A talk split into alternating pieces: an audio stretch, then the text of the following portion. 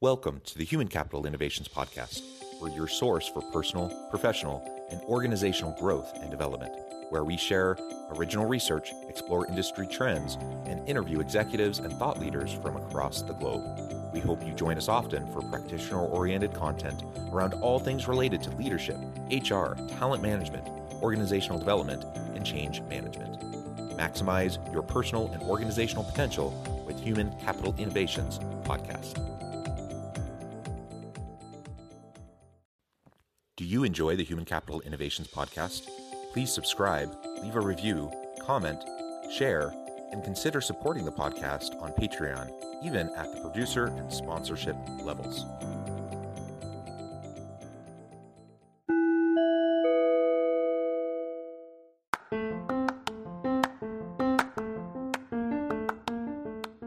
Welcome to the Human Capital Innovations Podcast. In this HCI podcast episode, I talk with Eric Pliner about key principles leaders should use to guide their decision making.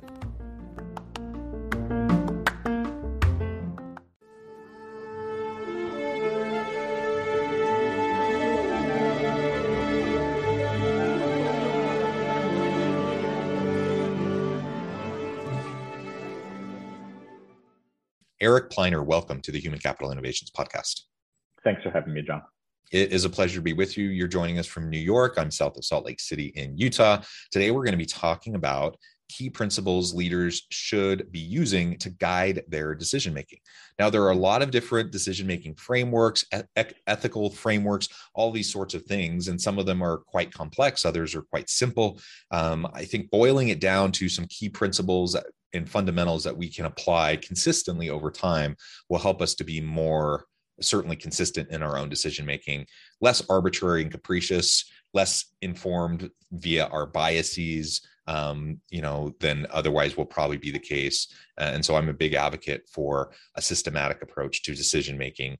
Also recognizing that you know heart and mind go together, and so it's not all a logical process. We do have to be informed by our intuition and and to what you know emotions we're feeling. But I think if if we're solely making decisions based on those things implicit biases tend to sneak their way in and and unduly influence us. So it's definitely nice to have principles at play that we can fall back on to provide the scaffolding for our decision making. As we get started i wanted to share eric's bio with everybody. With more than 20 years experience in leadership development organizational culture and strategic diversity and inclusion initiatives eric pliner was appointed chief executive officer of YSC Consulting in 2019. In a decade with YSC, he has designed and implemented leadership strategy in partnership with some of the world's best known leaders, companies, and organizations. Eric's expertise includes onboarding and executive coaching for CEOs, supporting first time corporate and private equity backed CEOs, leading incoming and outgoing CEO transitions, fostering high performing executive teams, building inclusion and diversity skills among senior leaders, and cultivating successful management team and board relationships. All of that is fascinating super impressive background. It's a pleasure to be with you. Anything else you would like to share with me or my listeners by way of your background before we dive on in? Yeah, I'll share. I'll share one other thing, John, which is that um, my my work with uh, with YSC Consulting is the first time that I've held a job in the private sector. I share that because a lot of my thinking about decision making, about leadership, is informed by my experiences in the not for profit and in the public sectors. Um, and a lot of what I learned about how different people who come from dis- different disciplinary backgrounds think in very different ways about how to get to the heart of what really makes decisions difficult. Uh, it's turned out to be a good way to think about business leadership as well, but it's really the, the coming together of those things that informs my thinking that I'll share with you today. Oh, I appreciate that. And I, I like to consider myself as an interdisciplinary, cross disciplinary kind of a person who has feet in multiple sectors as well. And I, I, feel like that serves me well. But I also recognize that not everyone shares that perspective. Um, and and it is these are quite different worlds. And I come, you know, I, I've spent most of my time, you know, with one foot in the corporate world through my consulting work, um, but most of me being in the academic world at a public university. Um, I have an MPA, so work in the public sector and not for profit sectors as well. people have very different viewpoints, very different ways of of prioritizing, yeah. of, of of just seeing the world. The, the worldviews are so dramatically different, oftentimes in these different um, sectors and fields, um, which is for me all the more reason why it's helpful to have people that can, you know, with the thirty thousand foot view, be able to see how all these interactions are happening, and to and to make holistic decisions that aren't you know due to any one particular piece um, yeah. more than than the other. So I think that that is why in the corporate world, not that everyone in the corporate needs to all of a sudden rush out and go get nonprofit kind of side hustles or whatever, but it, it does help to have some diversity on your team at least in terms of backgrounds and and understanding of these different perspectives.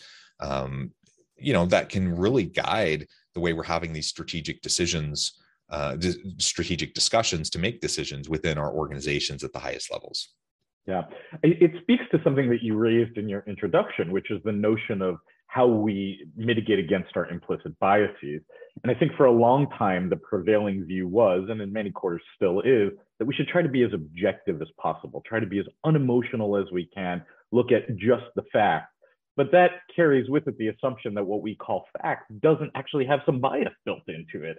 That the perspectives that we bring from our identities, our backgrounds, our professional experience, our personal life actually influence the way that we see fact. Doesn't mean that there aren't facts. I don't mean to suggest that science isn't real or that there are there aren't ways to look at things with pure fact attached to them. But we all bring the lenses of our experience and that informs the way that that we make the most difficult decisions which are difficult because they're human because they're subjective because they impact real people's real lives in a meaningful way. They can't be made just by analyzing the data um, because as you note our head and heart are connected. We can't separate them out entirely and neither can the people who are the uh, beneficiaries as it that's were right. of our decision making that's right. That's right. And you know i th- i think about you know there's lots of research around the value of diversity for example in the workplace and yeah. all these these initiatives around diversity equity inclusion and belonging uh, for good reason. All these are necessary. And part of it is simply so that we can have better decision making um, because we have a variety of perspectives around the table. And just the recognition that honest well-meaning good intentioned intelligent people can look at the exact same set of facts and come to vastly different conclusions and interpret them in different ways and prioritize them in different ways. Uh, and we we as human beings we tend to demonize difference. And so when people have a different perspective we tend to label it and demonize it and say they're a terrible person you know blah blah blah. And are there terrible people? Yes. Are, are there you know sometimes where people just blatantly ignore actual fact actual science those sorts of things and it's detrim- has detrimental effects? Absolutely. That does happen um, and we need to call those things out and we need to stand up against those things.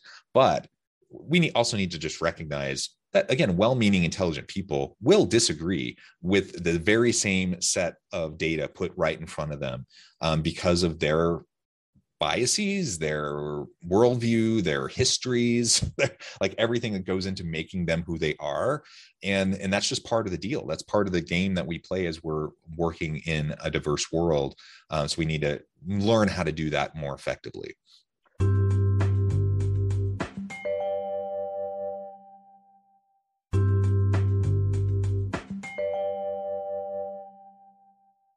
Well, and I think that's um, that's that's part of the fun in some ways, which is to say, hey, how would five different people who come from five different sets of experiences, backgrounds, and identities look at the same piece of information and see something completely different than I do? That's exciting because it allows us to make richer decisions that meet the needs of a wider range of stakeholders, whether it's our customers, our employees, uh, our investors. We can we can get to much better conclusions because we can see stuff from far more angles than we can if we're just looking at it on our own. But it means that we have to understand, for starters, where we're coming from. The, there are three simple principles that I encourage people to think about in getting to great decisions and in addressing the most difficult decisions that they have to make. And the first is to look inward. That's to say, where are you coming from? Where do you get your ideas about right and wrong? I use the frame of morality rather than values because I think values are aspirational. They tell us what we want to stand for, what how we want to be perceived, but they're subject to considerable considerable bias themselves. in that um, we know that we're all more likely to share what we think is socially desirable, what will make us look good, and what will make other people think positively about us.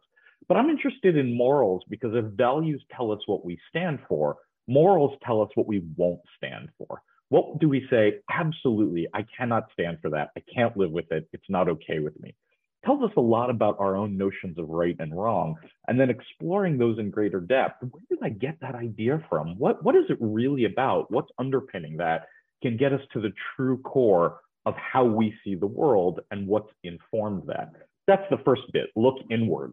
The second bit is to look outward and to say, what's the ethical context that I'm operating in?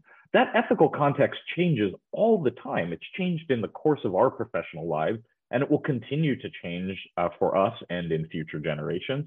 And so, if morals are about right and wrong, ethics are about what's helpful or harmful in a given context. What's good or bad, better or worse. And uh, there are things that for a long time we thought of as being harmful that now we understand as being helpful and the other way around. So start by looking in, look at your own morality. Next, look out look at the context that you're operating in, what's helpful or harmful, your ethical context. And then third, understand the responsibilities of your role. Look around you. So, who are your stakeholders? If you're a business leader, what do your investors expect from you? What do your shareholders need, want, and expect from you? And who else do you serve? Do your, your various stakeholders all agree that they have a stake in the outcome of what you decide? we're at a moment when the psychological contract with the workplace is changing dramatically. And so you've got employees having much greater authority over, or at least influence on, the decisions that are being made about how they work and what they do. And we can't ignore that lest we lose employees at a time when lots of companies are doing that. Customers have a lot of say in what the companies that that uh, that they patronize do with their voice, their power, their dollars and uh, and they're making sure to use that. So look in, understand yourself, look out, understand your ethical context, and look around, understand your stakeholder set and what their their expectations are of you and your responsibilities related to your role. Yeah, yeah, excellent. That's super helpful. And what you were just sharing, you know, it just reminds me of the notion of stakeholder capitalism. Yeah. Uh, that it, it's a little bit of a shift away from the traditional view of, of shareholder uh, primarily shareholder value primarily driving everything that we do in corporations and in business Correct. recognizing that there's a broader set of stakeholders that are play a really key important role we need to take all of them into account all of their thinking this and uh, perspectives into account the impacts the the intended and unintended consequences of our decisions and actions uh, yeah. and what is harmful uh, and what it, you know is is not harmful. Uh, all of those things need to play in, and I think that's a big part of it. So the the uh, the stakeholder capitalism movement, which is really an offshoot, I suppose, of the broader you know social impact dialogue that's happening out there things that have been around for a long, long a long time like the triple bottom line social entrepreneurship those sorts of things this is all just part of the the context around how do we make um, businesses and corporations more uh, ethically, morally um, responsible and contrib- you know contributors to society, um, mitigating and limiting the negative externalities that might you know occur due to the the nature of business. Um, but but also just recognizing and understanding that decision making is messy. Um, we live in a world a pluralistic society and world with a lot of different views and perspectives and there's there's just no way we can carry on and bring value to the market if we don't take all of those perspectives into account. Uh, because we're going to end up producing products and services that just aren't going to be valuable to a wide enough you know set of people to allow us to to be successful and to stay in business to make a profit right? So all of those things have to to happen hand in hand. Uh, and, and then of course you talked about looking inward looking outward. You know so much of this i think really does just begin with internal reflection and self uh, evaluation and how many yep. people really understand themselves and understand why they think the way they think and why they make decisions the way they decide i was having a conversation recently with a person that i, I respect a good a good man um, but like everyone else he has biases uh, implicit biases. I don't think he has any intention of like trying to go out and hurt people on purpose. Sure. Um, but you know, I, I, called his attention just to a few decisions that, in my mind, um, were a bit contradictory, and I highlighted some gendered components to them that, at least from my perspective, seemed to be at play in how he was, you know, driving his decision. Um, now, again, good good man, good person, trying to do the best he knows how. Um, yet he, he, fell into the trap like we all do at different points you know yeah.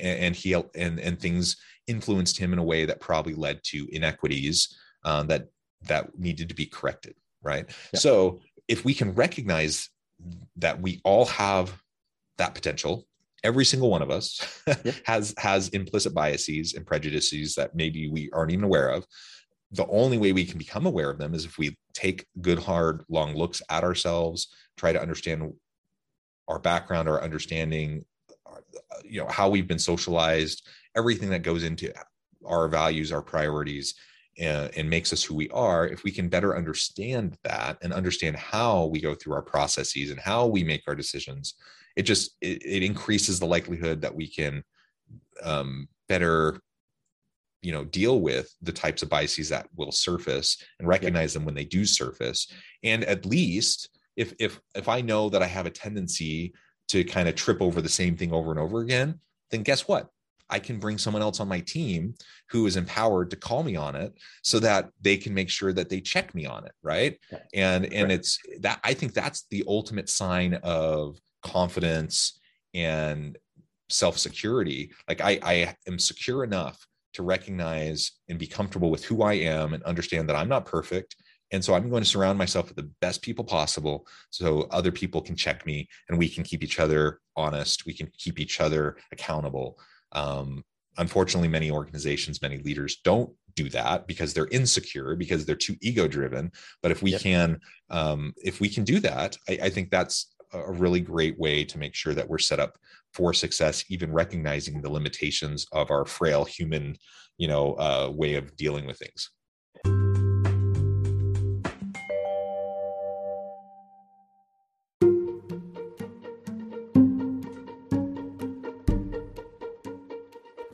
Welcome to the Human Capital Innovations Academy courses, micro credentials, and certificates to upskill and reskill for the future of work.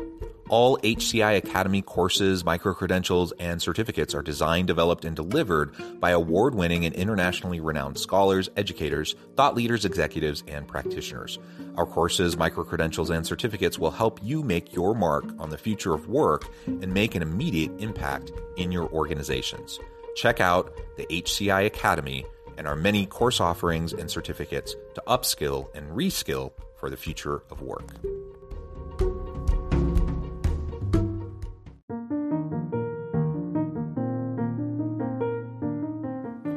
Check out our new weekly LinkedIn newsletter, Alchemizing Human Capital, exploring industry trends via original research and interviews with executives and thought leaders from across the globe. We look forward to having you join us.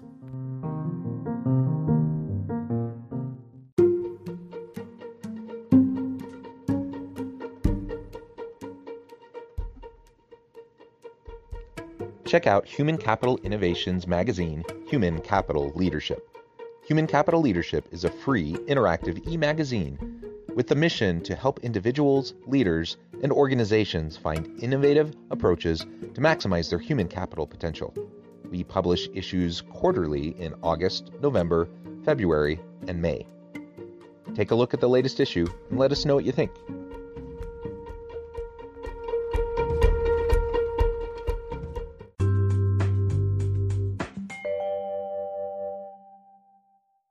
Yeah, I mean, and I think this is again implicit in some of what you're saying, but one of the reasons that people don't like to do that kind of introspection is that it's uncomfortable. It requires us to understand our own fallibility, our vulnerabilities, where we get stuff wrong. And the more senior we become as leaders, the more people tell us all the time how right we are. And to suddenly have to sit back and go, oh, actually, I think I may have gotten this wrong. And there may have been some some ramifications of me getting it wrong. That can be really hard there's another part to it, which is to say, with everything I have to do as a leader, do I really want to spend time navel gazing? Like, is it a good use of my time? And is it a good use of me as a resource to sit around thinking about how I make decisions? My, my, my push to people would be that the hardest decisions, the most difficult decisions that leaders have had to make over the last few years have had nothing to do with data, have had nothing to do with the kinds of content that they were prepared for over the course of their careers, had nothing to do with the kind of content that they studied in business school. We didn't know that a pandemic was coming. We didn't know that a racial reckoning was coming. We didn't know that we would have to be making decisions about people fundamentally changing the way that they engage with the notion of work. Nobody prepared us for that. So while it would be great to be able to go off and listen to a few podcasts or read a few articles about what the greatest managers through time have done to address these complex issues, we have no idea what the next set of complex issues will be. They're coming, whether we're ready or not, whether we like it or not, they're coming and we don't know what they are. And so instead of trying to start with the content, which is so often the default for so many of us as leaders, we can start with the channel. And we're the channel. We're the ones that have to make the decisions. So knowing where we're coming from when things are calm helps us to be prepared to deal with whatever that next crisis is when it comes. And it will be coming. It might be the economy. It might be an extension of the war in Eastern Europe. It might be something that we haven't even imagined yet, but it's coming. And we can be better prepared by spending that time looking at ourselves, looking at our context, and looking at our roles rather than trying to figure out on the fly how to deal with stuff that's going to affect people's lives in a big way. Yeah, and and you just referred to on the fly, um, and and I think about the the one of the greatest principles that I've keyed in on over the years is just the simple principle of do no harm. So when I'm making decisions, uh, will some people be negatively impacted by the decision that I make if I'm a leader in the workplace and maybe someone has to be let go? Uh, yes. But if I have a general principle of do no harm, and I'm certainly trying to better the world around me, I'm trying to better my people, I'm trying to better the organization, I'm trying to make the best possible decisions uh, for the people around me and try to mitigate and do as little harm or hopefully no harm to those around me, then that goes a really long way. Uh, and it just it's just this recognition that there are unintended consequences to what I'm yeah. deciding. So I may think I you know I may be very confident in my decision. I may think that what I'm doing is going to just help a lot of people. And I may be right, but have I taken the time to thoroughly think through what potentially could come of my decision that was never intended, was never even conceived of. Um, now, I can't, I don't have a crystal ball. I can't see the future. I don't know exactly what every unintended consequence will be. But if I get into the habit of going through that mental exercise and having those kinds of conversations with my team, then at least, you know, we're in a better position to try to stop many of the types of negative, uh, potential negative things from happening. And your point about uh, you know unforeseen you know things like a war in the ukraine or you know really difficult political and social environments in much of the world um, covid all of these things do do we have a crystal ball can we predict can we predict exactly what these things are no but we can also look at the arc of human history and we can know that there are disruptions and there are things that tend to happen pretty consistently and so we know something's coming uh, yeah. we know for example with the economy we're pretty much there's there's flows and cycles and we know pretty much about once a decade we're going to have some sort of a recession or at least a slowdown um. And we should be prepared for that. We don't know exactly what the reasons are going to be or how it's going to look this time but we should be prepared for that.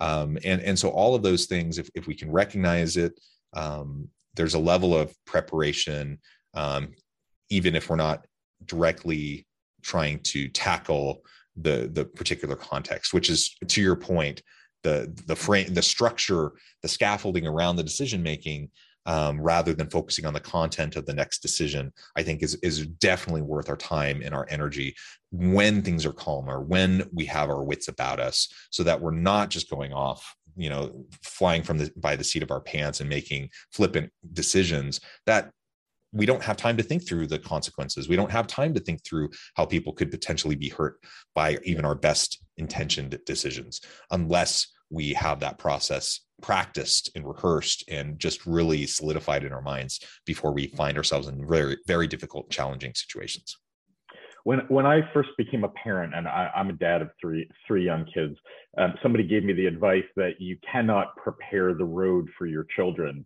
so you have to prepare your children for the road. And I think the same applies to us as leaders. We cannot prepare the road ahead. We have no idea what's on that road. We don't even necessarily know what road we're going down. So our responsibility, rather than preparing the road to make the journey smoother, is to prepare ourselves for whatever might be ahead. And that's some of the work that we can do by doing this reflection in advance. I talk in uh, in the book "Difficult Decisions" about uh, uh, about uh, Patrice Louvet, the chief executive officer of Ralph Lauren, uh, who I've partnered with for the last five years, and he shares the story of having to make the choice uh, to furlough the vast majority of the Ralph Lauren workforce early in the pandemic.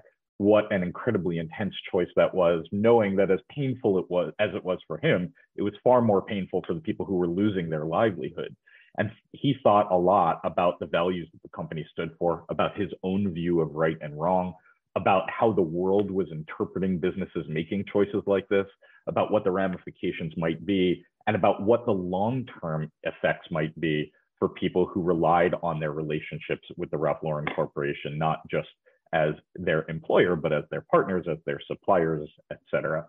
Um, there's no way of knowing for any of us whether we've made the right choice because we don't know what the outcome would be had we made a different one. And even if we changed our minds now, the circumstances are different. But what Patrice saw and what the entire Ralph Lauren Corporation saw was that more than 80% of their furloughed employees returned when their employment was available to them.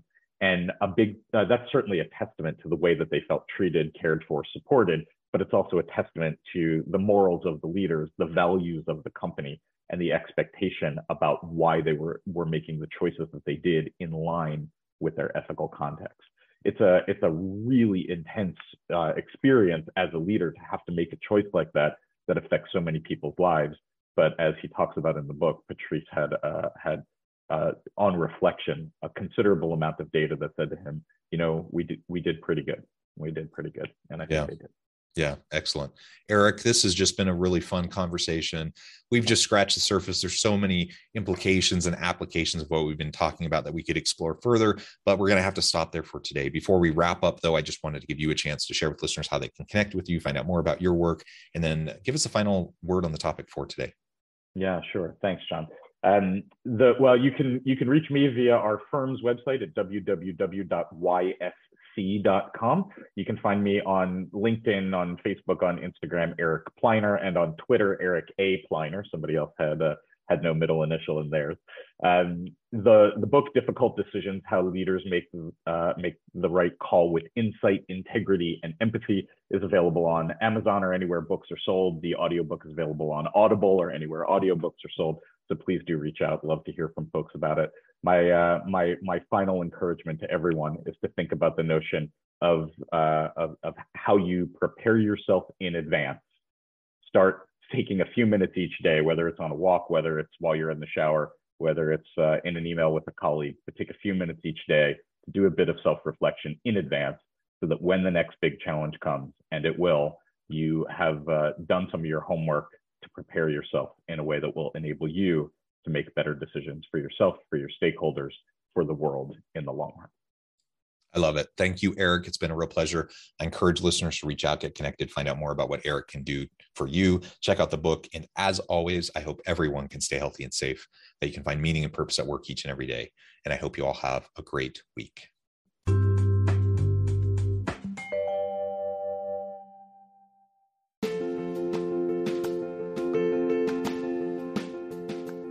Check out my new book, The Future Leader Creating and Transforming Next Gen Organizations.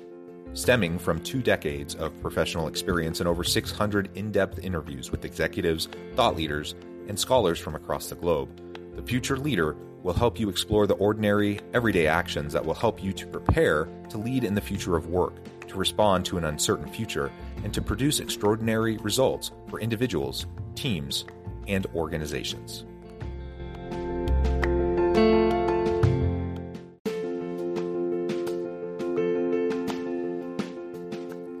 Bluer Than Indigo Leadership The Journey of Becoming a Truly Remarkable Leader. Early in my adult life, I learned about an Asian proverb that translates as bluer than indigo. If you think about the color indigo, it is a brilliant, deep, and vibrant blue, what some would call the bluest of blues. To have something that is bluer than indigo is rare and truly remarkable. Contrary to popular myth, there is no one size fits all or cookie cutter approach to effective leadership. There is no silver bullet, no secret sauce, no go to model that will solve all of your problems. The truth is, great leaders have all had their unique strengths and flaws, and have all had to discover and then pave their own distinctive path in their life's journey to fulfill their leadership potential. Bluer Than Indigo Leadership will help you discover your own path and explore those ordinary, everyday actions that will help you respond to an uncertain future and produce extraordinary results for individuals, teams, and organizations.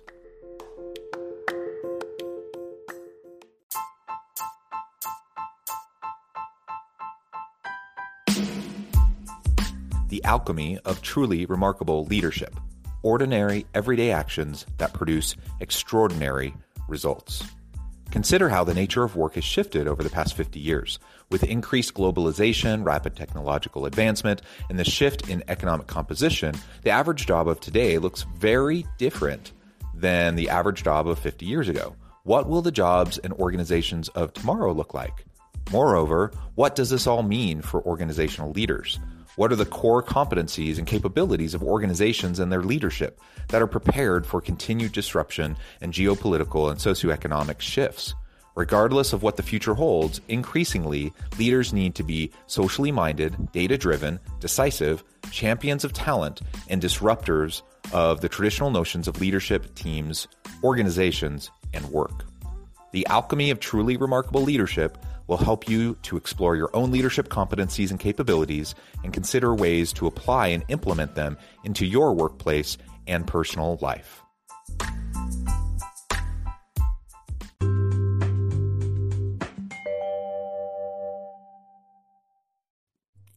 Thanks again for joining us for this episode of the Human Capital Innovations Podcast. I hope you stay healthy and safe and that you have a great week.